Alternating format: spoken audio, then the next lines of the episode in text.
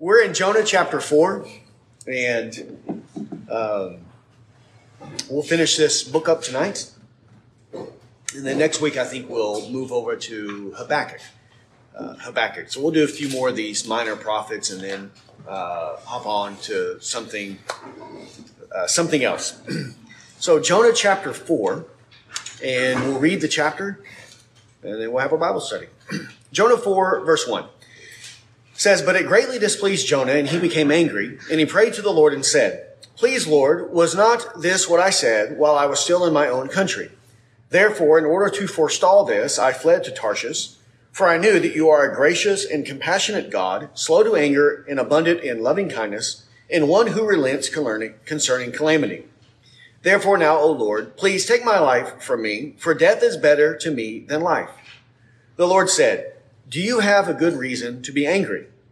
Then Jonah went out from the city and sat to the east of it. And there he made a shelter for himself and sat under it in the shade until he could see what should happen to the city. So the Lord God appointed a plant, and it grew up over Jonah to be a shade over his head to deliver him from his discomfort. And Jonah was extremely happy about the plant. But God appointed a worm when dawn came the next day, and it attacked the plant and it withered. When the sun came up, God appointed a scorching east wind, and the sun beat down on Jonah's head so that he became faint and begged with all of his soul to die, saying, Death is better to me than life. Then God said to Jonah, Do you have a good reason to be angry about the plant? He said, I have a good reason to be angry, even to death. Then the Lord said, You had compassion on the plant for which you did not work, in which you did not cause to grow, which came up overnight and perished overnight. Should I not have compassion on Nineveh, the great city, in which there are more than 120,000 persons who do not know the difference between their right and left hand, as well as many animals? Let's pray. Heavenly Father, we thank you, Lord, for your word, and Lord, how you instruct us, Lord, through so many ways. Lord, teaching us what is your will, Lord, teaching and revealing to us who you are, and Lord, how it is that you manifest your glory in this world. And Lord, we see here that, Lord, you are indeed a God who is compassionate and slow to anger. Lord, that you have uh, pity upon uh, your creatures, Lord, even upon those who have rebelled against you. And that, Lord, you have chosen to glorify yourself, Lord, by being merciful uh, to those who are unworthy and who do not deserve it. And Lord, we know that that truly is a fitting description of who we are. Lord, knowing that in our natural state we are sinners, and yet it is because of your graciousness, Lord, because of your kindness, uh, that we have been redeemed and turned from our sin, Lord, brought out of the kingdom of darkness and into the kingdom of your beloved Son. And so, Father, we pray that um, we likewise would be compassionate, Lord, that we would be merciful just as you are merciful. Lord, just as you do good to your enemies, Lord, may we also uh, do the same. And Lord, uh, love others as our Heavenly Father has loved us. So, Lord, teach us and keep us from being bitter, Lord, from being uh, harsh and judgmental, uh, such as was uh, found in Jonah. And Lord, just as you instructed him and Lord sanctified him, Lord, may you also continue to instruct and to sanctify us. And Lord, we ask that you do so tonight through the teaching of your word. And it is in Christ's name that we pray. Amen. All right. Well, here we come to the end of the book of Jonah, and we remember that up to this point, Jonah uh, has been called by God to go and to preach to the city of Nineveh, to declare to them uh, that God is going to overturn them. Jonah ran from that calling of God. Uh, he fled from the presence of the Lord. He went to, uh, sought to go to Tarshish instead of going to Nineveh. God then uh, sent this storm while he was out at sea which led to his being cast into the sea and swallowed by this great fish, where there God preserved him. The fish puked him out. And now he has gone to Nineveh, having received the call again from God. He proclaimed the message from the Lord. Uh, and when the people of Nineveh heard it, uh, they repented of their sins. They cried out to God, and God relented of the disaster that he had declared concerning them, and God was compassionate and merciful to them. Now, the end of the book deals with the aftermath of this in terms of Jonah's uh, interaction with God and what Jonah thinks about what has happened and what God thinks about Jonah. And this is what it's uh, getting to the main point uh, of what it's teaching uh, in the book. And you know, when you think about what takes place in the city of Nineveh, uh, really you have a, a very genuine uh, movement of God, where God uh, brings about a great revival, a great work of salvation uh, among these people. You know, when you think about over the course of human history and over the course of church history, you know, how many pastors, how many churches have prayed for, have asked God uh, to perform such movements? How many ministers have faithfully preached the word of God year after year after year? And yet how rare it is that there is a true movement of God like what happened in the city of Nineveh.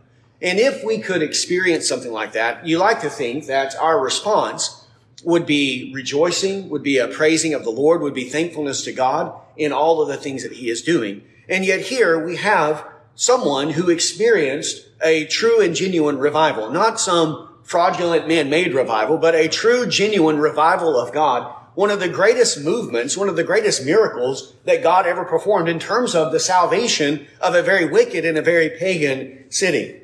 And yet, here, we find that the instrument used by God to bring about this great revival is not happy with what has happened that he's actually very disappointed and disgusted at what has come about in terms of Nineveh and the relenting of the judgment that God had pronounced upon them. And so it is a very bizarre, peculiar, uh, it strikes us as, uh, as kind of uh, over the top, you know, his perspective on everything that's going on. And the Lord uses this uh, to teach Jonah, but also uh, for our benefit as well, right? For our benefit as well, and to instruct us in these things. Just a couple of things to point out uh, before we begin on this part. There, there is a, a parallel that's running throughout the book of Jonah right? We remember in Jonah chapter 1 verses 1 to 3, you have God's call to Jonah and then Jonah's response, which is when he fled from the presence of the Lord. Then in chapter 3 verses 1 to 3, you have a call of God to Jonah. But this time, instead of fleeing from the presence of the Lord, he obeys the pres- he obeys God and does what God calls him to do. In chapter 1, verses 4 to 10, you have Jonah in his interaction with these pagan sailors. Then in chapter 3, verses 4 to 10, you have Jonah and his interaction with the pagans there in Nineveh. In chapter 2, verses 1 and 10, you have Jonah's prayer of gratitude to God for God's deliverance and God's salvation that he gave to him. Then in chapter 4, verses 1 to 4, you have Jonah's prayer in the aftermath of what has happened in the city of Nineveh. And really, you see a stark contrast in Jonah's attitude when he's the recipient of God's grace and mercy. He is very grateful and he's rejoicing. But when others are the recipient of God's grace and mercy, he is upset, he's complaining, and he's asking God to kill him because he cannot stand to live in a world where the Ninevites receive God's mercy and his graciousness. And so he's revealing here that his perceptions, his understanding, he has some fundamental flaws in his understanding of who God is and his understanding of sin, of self, of self, excuse me. I got joked up my own spit. Um, his, his understanding of salvation, of the grace and mercy of God. And this is often the case with us as well. We are fine with God being merciful so long as He's merciful to us, so long as He's merciful to our friends, to our family, to our loved ones, to those who are like us. but it's when God's mercy begins to extend to those that we consider our enemies, to those that we don't like, that we don't want to be around, that that is when people begin to question you know, God's ways in the world and whether or not God is just and righteous in the, in the way that he behaves. So let's pick up, thank you, in Jonah chapter 4, and we'll read verses 1 to 4. 1 to 4. There it says, But it greatly displeased Jonah, and he became angry. And he prayed to the Lord and said, Please, Lord, was this not what I said while I was still in my own country?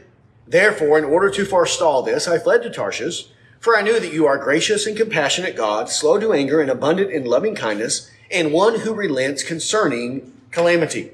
Here in verse 1, when Jonah sees what happens, it greatly displeased him. Here, this is the most extreme way that they can communicate his anger, his frustration, how upset he is at what has come about. And why is he greatly displeased? He is greatly displeased because God did not destroy the city. He came and he wanted God to overthrow Nineveh. To do so, maybe in a way similar to what he did to Sodom and Gomorrah. When God sent uh, fire and brimstone from heaven and destroyed those cities and they became a burning salt plain. And yet here, God has relented from this judgment, from this overthrowing of Nineveh. And now Jonah is very upset, upset that God did not do this. And it says that he is he became angry and he is exceedingly angry. He is greatly displeased at what has taken place. And we have to ask, who is he angry at? Yeah. Right? And it has to be God. Ultimately, God is the object of his anger and of his displeasure, right? Which is a very dangerous thing. And it shows us how compassionate God is. Because God could have just you know, thumped him on the head and said, okay, you want me to destroy someone, I'll destroy you, right? Who are you and who do you think you are? Questioning me and what I'm doing in the world. And yet we see that God is very compassionate toward Jonah as well, because he does not give him according to what his sin deserves, but he is patient with him. He instructs him. He teaches him. He guides him along the way instead of destroying him. And this is the way God is with all of us. How many times do we repeat uh, the same sins over and over and over? Do we do the same things over and over and over? Right? And yet, does God destroy us in our sin?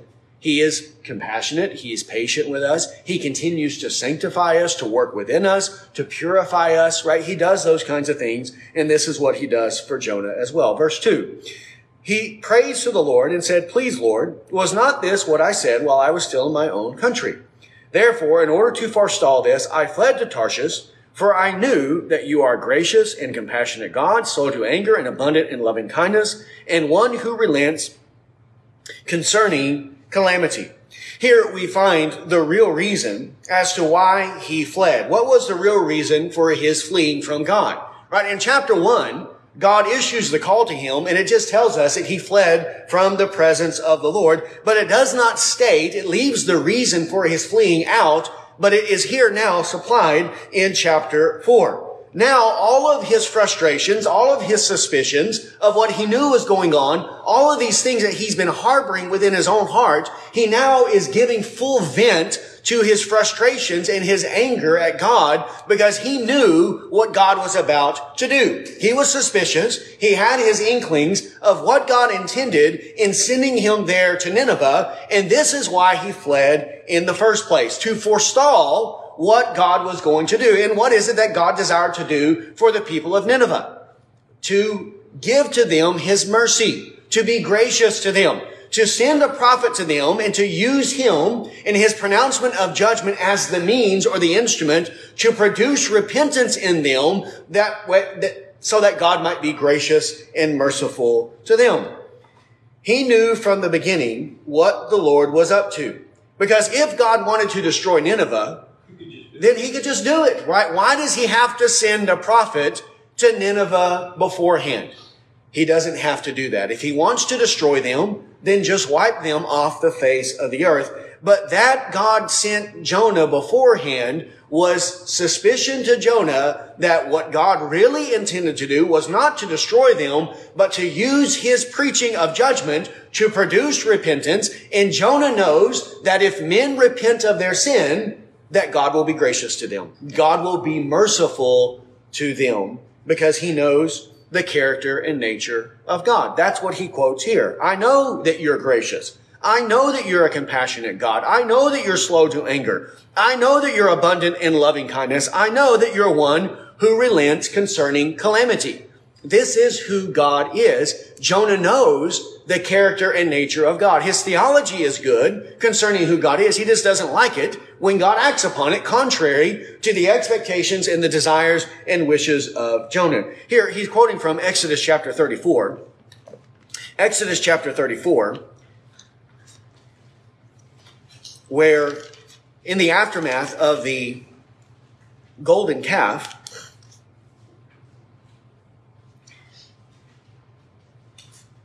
when Israel violated the covenant and justly deserved to be destroyed because of their sin, Yet God did not give them the calamity that they deserved, but he relented of it and he was compassionate and gracious to them. 34, 6 to 7. The Lord passed by in front of him and proclaimed, The Lord, the Lord God, compassionate and gracious, slow to anger and abounding in loving kindness and truth, who keeps loving kindness for thousands, who forgives iniquity, transgression, and sin, yet he will by no means leave the guilty unpunished, visiting the iniquity of the fathers on the children and on the grandchildren to the third and fourth generations. He's quoting the first part of this that he knows these things to be true of God, and these things have been witnessed and seen in God's interaction with the children of Israel throughout the years. And here in the immediate context of Exodus chapter 34, this is the basis for God not consuming them because of their transgression, because of their violation of the covenant when they made the golden calf. God was merciful to Israel. And for Jonah, it's okay for God to be merciful so long as he's merciful to who? To Israel or to him or to other Jews.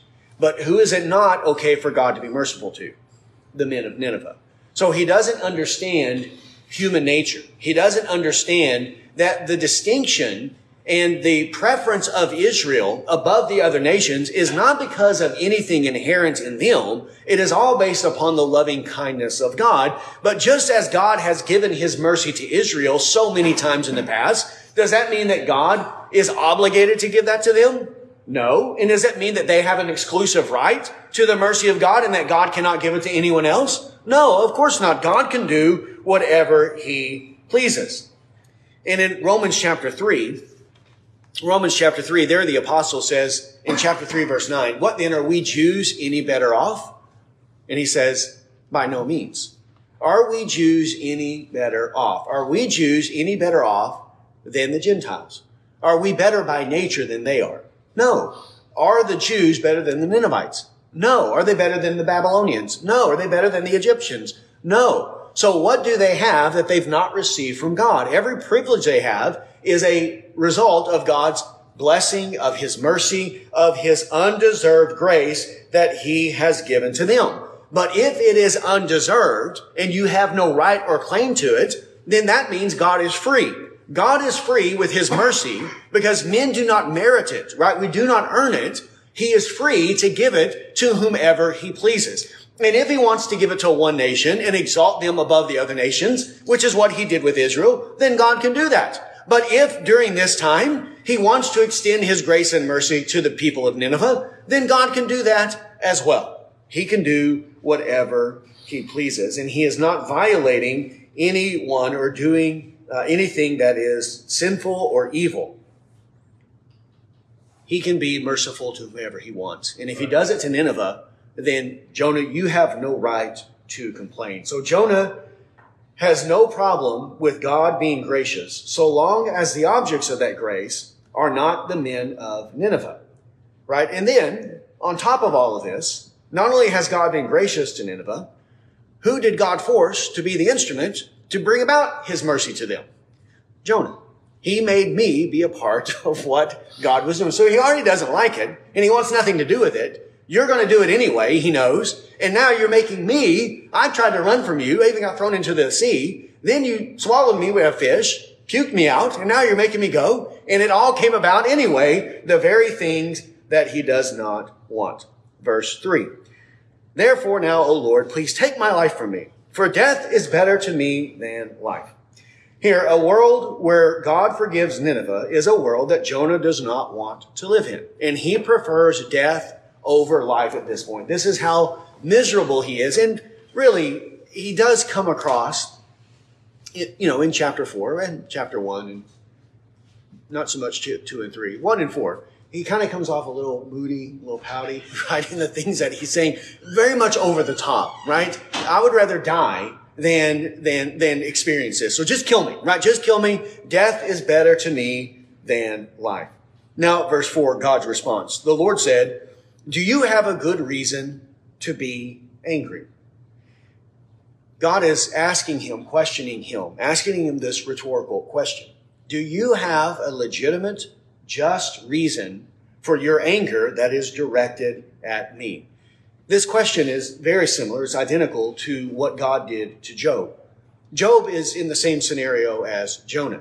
Job is questioning the justice of God, God's ways in the world. He's criticizing God in the way that God is treating him. And so the Lord comes to Job and he asks him questions and he questions him and says, you tell me, you instruct me. And then he lays out all these things, right? Will, will you, uh, in order to justify and vindicate yourself, will you even put me into the wrong? And do you have a right to be issuing all these complaints and all these criticisms of my way in the world? This is what the Lord is doing to Jonah as well. Do you have a right to be angry?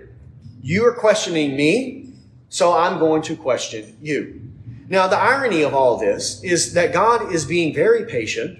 He's being very kind and merciful. Certainly, he's done that to the men of Nineveh, but who else is he being patient with all throughout the book of Jonah? Jonah, right? Jonah, God is very patient and very merciful and very kind to Jonah. So, who do you think you are, right, in doing these things, right? God could wipe him off of the face of the earth at this very moment. How dare you get angry with God? Can the creature be angry at his creator? Can the pot rail against the potter and say, what are you doing? Why have you made me like this? Why are you doing the things that you are doing? God could squash him like a bug if he wanted to do so, but instead, he doesn't do this. Instead, he teaches him and he's going to use Jonah and take him through this kind of object lesson for his benefit and for our benefit. And this is what take, takes place throughout the rest of the book. The question is, what right do you have to be angry? What right, what legitimate right do you have? And according to Romans chapter 9, verses 14 and 18, man has no right to ever question God's ways in the world. And if God wants to harden one man and give him over to his judgment, God can do so, and he's done that man no wrong. And no one can question God or say, what are you doing?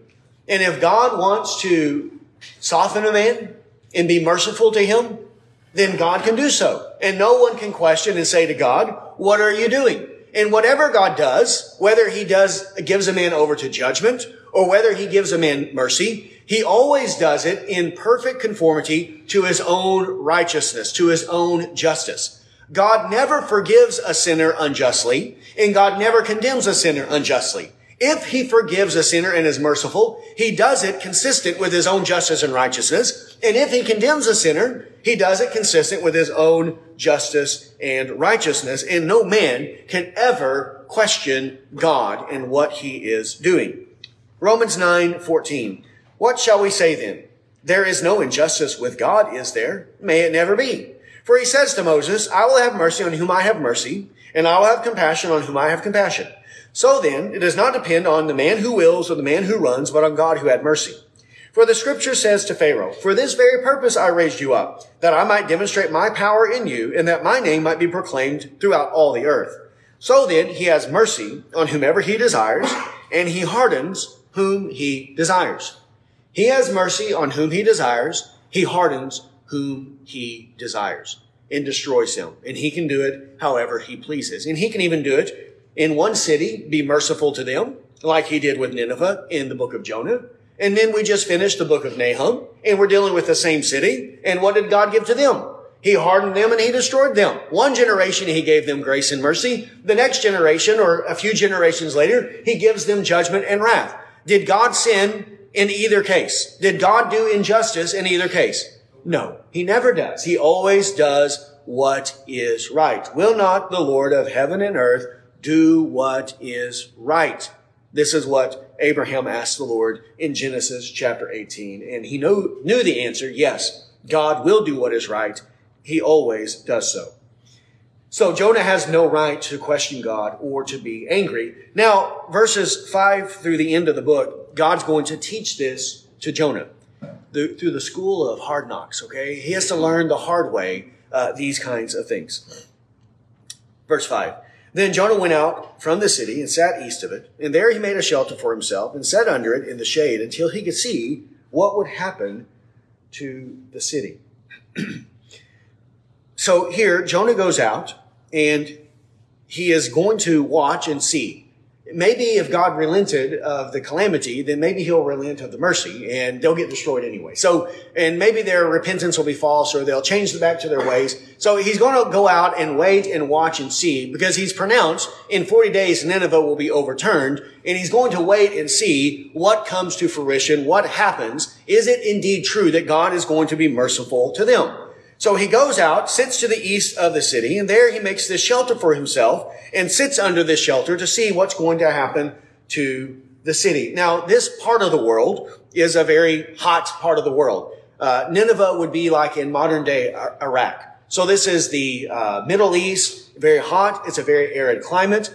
And he would need a shelter to sit under to guard him from the sun so that he doesn't faint and die there in misery, uh, being exposed to the elements in that way. So he builds this shelter, but the shelter is itself, what we'll see, not sufficient for his comfort, right? He's still in a, a bad situation because of the extremities and because of the type of area it is. It's not sufficient to provide comfort for him. Then verse six. So the Lord God appointed a plant, and it grew up over Jonah to be a shade over his head, to deliver him from his discomfort. And Jonah was extremely happy about the plant. Here, God graciously provides a plant to remove Jonah's temporal discomfort. Jonah has discomfort because of the sun. This is a type of calamity on a very small scale. And yet God is gracious to him and graciously provides this plant for him that is able to do for Jonah something that Jonah could not do for himself. Jonah, through his shelter, was not able to build himself a sufficient way to guard him from the heat of the sun. God sends the plant, and the plant provides this additional layer of comfort for Jonah so that he's not in such misery and he's not facing the elements in the way that he was. And it is the plant that saves or delivers Jonah from this discomfort. So here, Jonah faces this calamity from the sun. Jonah seeks to divert the calamity. His shelter is insufficient to do so. And then God graciously provides a remedy. He provides this plant that miraculously grows up overnight. How often does that ever happen? That a plant grows up in one night and becomes fully mature so that now he's sitting under this wonderful shade. And what is the result in Jonah? He is very happy. He's extremely happy. You, you, see the mood swings in Jonah? He's very angry, but now he's very happy because he has a plant. Everyone loves a good plant. It brings joy to the house. Abigail, she loves plants. She has them all over the place. It greens everything up. So everyone loves a good plant. Now, the contrast is that when Nineveh received mercy, what was Jonah's response? He was very angry. when Jonah received mercy, what was his response? He was very happy. You see the contrast that's taking place in, in Jonah in the way that he's responding to his own benefits and his advantages that he receives. He's very happy about those things. But then when others receive tokens of God's grace and mercy, he's very angry and he's upset in that. And this is the point that God is going to make. Verses 7 to 8. But God appointed a worm when dawn came the next day, and it attacked the plant and it withered.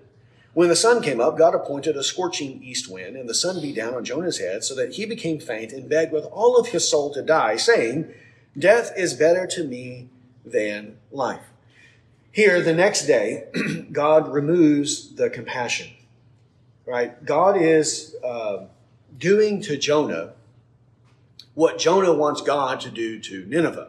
Right? That's what he's doing in this small way, in this very uh, temporal way. God is giving to Jonah exactly what he wants God to do to Nineveh. He's treating him according to his own desires, according to his own desires. He sends this worm, and the worm comes and destroys the plant so that the plant withers away and dies. And then God turns up the heat, right? He turns it up by sending this scorching east wind to come and to blow and the sun to beat down on Jonah's head so that he was so faint that he was begging to die. He's in such misery from the heat that he's asking God to kill him again, which is the second time in this chapter that he's asking God to kill him. Death is better than life to me because I'm so hot. Now, This, you know, I could understand. If you've worked outside and it's really hot out there, sometimes you maybe would prefer death over life. But he's really going overboard in all the things that he is saying.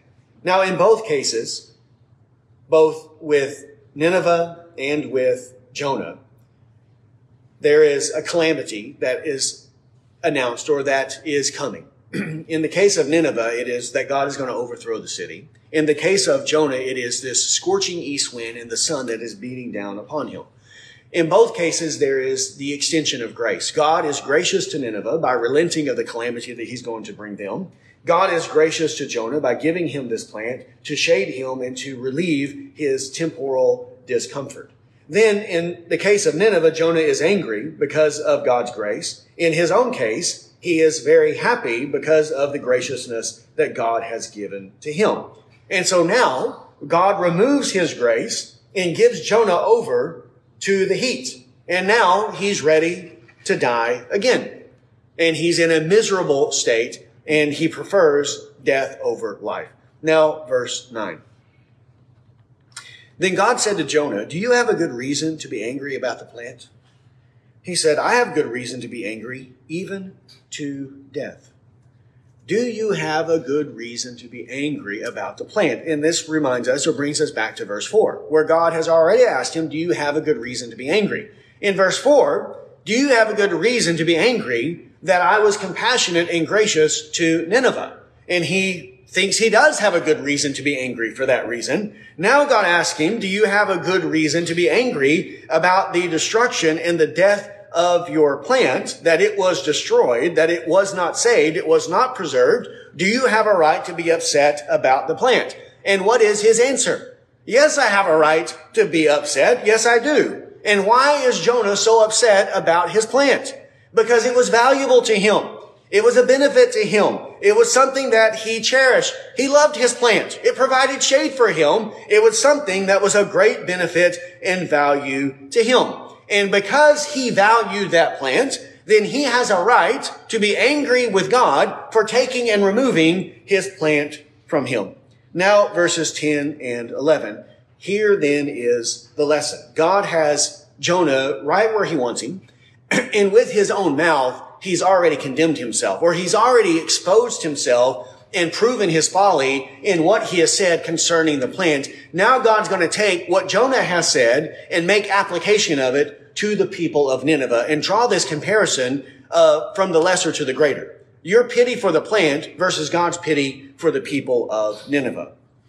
Verse 10, Then the Lord said, You had compassion on the plant for which you did not work, which you did not cause to grow, which came up overnight and perished overnight. Here, you had pity on this plant. You loved this plant. You wanted this plant to live. You believed the plant deserved life because it was valuable to you. So you pitied this plant. However, did Jonah do anything to bring that plant into existence? right? Even in terms of the normal, natural way in which uh, plants are uh, planted and the way that they grow and they produce, typically God uses a human means or human agent to bring those things about, such as the farmer who goes out and plants. But even when the farmer goes out and plants, who is the one that causes the growth? All of it depends upon the will of God. But in this case, God didn't even use a human agent. There was no human agent involved God brought this plan up miraculously by his own power. Jonah did not plant it. Jonah did not cultivate it. He did not water it. He did no work for this plant. God did everything. There was no contribution from Jonah. How long did Jonah enjoy his plant? One day. His plant existed for one day. For one day, he enjoyed and he basked in the shade of his plant. Then verse 11. Should I not have compassion on Nineveh, the great city, in which there are more than 120,000 persons who do not know the difference between their right and left hand, as well as many animals? Here, the contrast is if Jonah can have pity on a plant, then can God not have pity on a city? Why is it okay for Jonah to have pity and mercy for his plant and for him to believe and to be upset because he thinks his plant deserves to live, his plant deserves salvation, but it's not okay for God to have pity on this city that is made up of people, right? Not plants, though there would have been plants there as well, but pe- the focus is on the people, right? It's on the people. You have compassion on your plant, then can God not have compassion on people? And what is more valuable, a plant or a person? Well, to any sane person, the key word being sane, everyone would recognize that people are more valuable than plants. One person is more valuable than one plant. But here, it's one plant versus how many people? 120,000 people. So you got one plant versus 120,000 people. It's okay to be compassionate toward one plant, but it's not okay for God to be compassionate toward 120,000 people. Also, Jonah, in his case, with the plant, he did no work.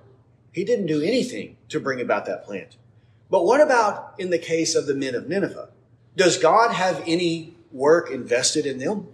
Well, is he not their creator? Didn't God create them and bring them into being? Isn't God the one who sustains them every second of every day? Every aspect of their life is dependent upon the work of God. God created them, and then God is the one who upholds them. And they are men who are created in his image. They have been created in the image of God. The plant was not created in the image of Jonah, but these men have been created in the image of God. He created them. He created them in his image. He sustains them every day. So God has much more involvement with these men than Jonah has with his plant. Then also, the last point of contrast, Jonah knew his plant for one day, right? For one day. But how long has God known the men of the city? For every day of their life. So God has much more involvement and he has a far greater reason to be compassionate and merciful and to have pity on this city than Jonah has to have pity on this plant. But Jonah believes he has every right to be angry because of the death of his plant. And so he's proving himself really to be a hypocrite, uh, to be a hypocrite and to be completely inconsistent in his application of pity, of compassion, of mercy, and that he does not understand these things. Right? The men of Nineveh are more valuable than the plant. Therefore, God has a greater right and a greater reason to show compassion on them than Jonah has to show compassion on his plant. It is the argument from the lesser to the greater. Then in verse 11b, he says that these are 120 pers- 120,000 persons who do not know the difference between their right and left hand. These are ignorant people. Now, when he says this, he doesn't mean that they're innocent people. Ignorance in the Bible does not mean innocence. This is typically what people think. They think that if a person is ignorant, then he cannot be held accountable. But that's not the case in the Bible because ignorance is, uh, there are degrees of it. There are degrees of it and it means it in a certain way. It is true that men are ignorant of God, but their ignorance is the product of their own sin. However, will these men of Nineveh ever, through their own wisdom, through their own insight, through their own study, their own efforts, will they ever come to a true saving knowledge of who God is? They will never do so. This is what he means. They don't know their right hand from their left hand. They are left in the dark. And so long as they are in the dark, with not, with no access to the word of God, they are never going to discern the way of salvation. They're going to remain in their sin. They're going to remain under the judgment and wrath of God, and they would be overthrown. Yet here, God was compassionate to them, and his compassion was seen in that he sent a prophet to instruct them in the ways of God. So that now, after the instruction of Jonah, they're no longer men who cannot discern between their right hand and left hand. Now they have received wisdom from God and they've been made wise unto salvation. They've repented of their sin so as to bring about this great God's, or they have repented and in response, God has been merciful to them. Second Chronicles 36 Second Chronicles 36, verse 15. Here, this is in, spoken in reference to Israel, but it would certainly also apply here to the men of Nineveh. Though it was uncommon it, that God in the Old Testament sent his prophets to foreign nations, typically he sent them to Israel. And the reason God sent his prophets to Israel was because of his mercy. Second Chronicles 36, 15 says, The Lord, the God of their fathers, sent word to them again and again by his messengers, because he had compassion on his people and on his dwelling place. The sending of the messenger is because of God's compassion. He had compassion on his people. Therefore, he sent word to them by his messengers. God had compassion on Nineveh first by sending to them one of his messengers who taught and instructed them in the ways of God. And then when they responded to that message in a positive way, by believing it, by believing God and repenting of their sin, then God also was merciful to them by relenting of the judgment that he said that he was going to bring upon them.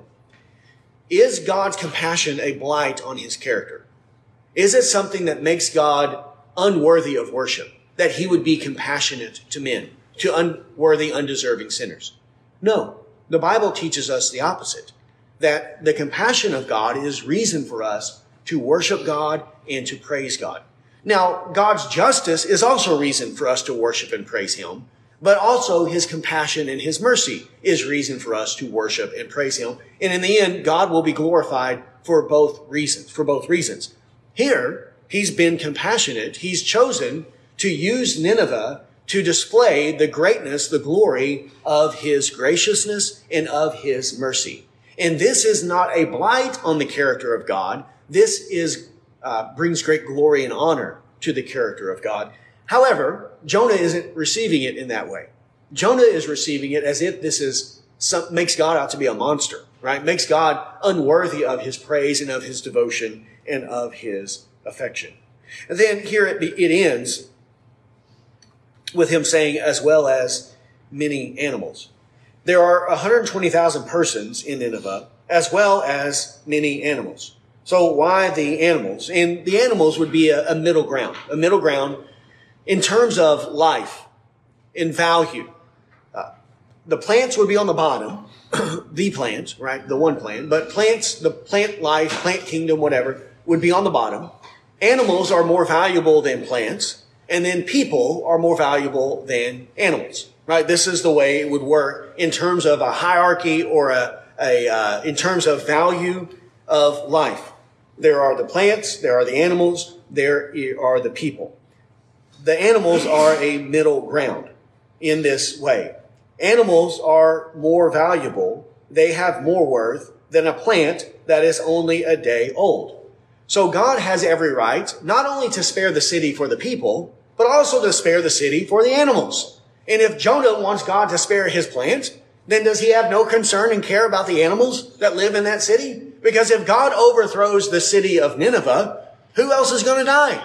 Not only the people, but also the animals that are there in that city. Right? And it isn't fair for Jonah's innocent plant to die. Right? If it's not fair for Jonah's innocent plant to die, then is it fair in Jonah's mind for animals to die just because their owners happen to be Ninevites? Well, you ought to at least have some compassion, Jonah, for the animals that are in the city if you're so concerned about your plant. So he's showing Jonah, you're being completely inconsistent, right? In your thinking, in your application of justice, of righteousness, of mercy, of grace, of pity, and of compassion. So the question of Jonah then is, can God be compassionate? Does God have a right to be compassionate even to undeserving, unworthy sinners? And the answer is yes, absolutely. God can be compassionate if he chooses to be compassionate. The question of the book of Nahum is can God be just? Can God be just and can God bring judgment upon a city? And the answer there was absolutely. God can be just and God can be compassionate and God will according to his own pleasure.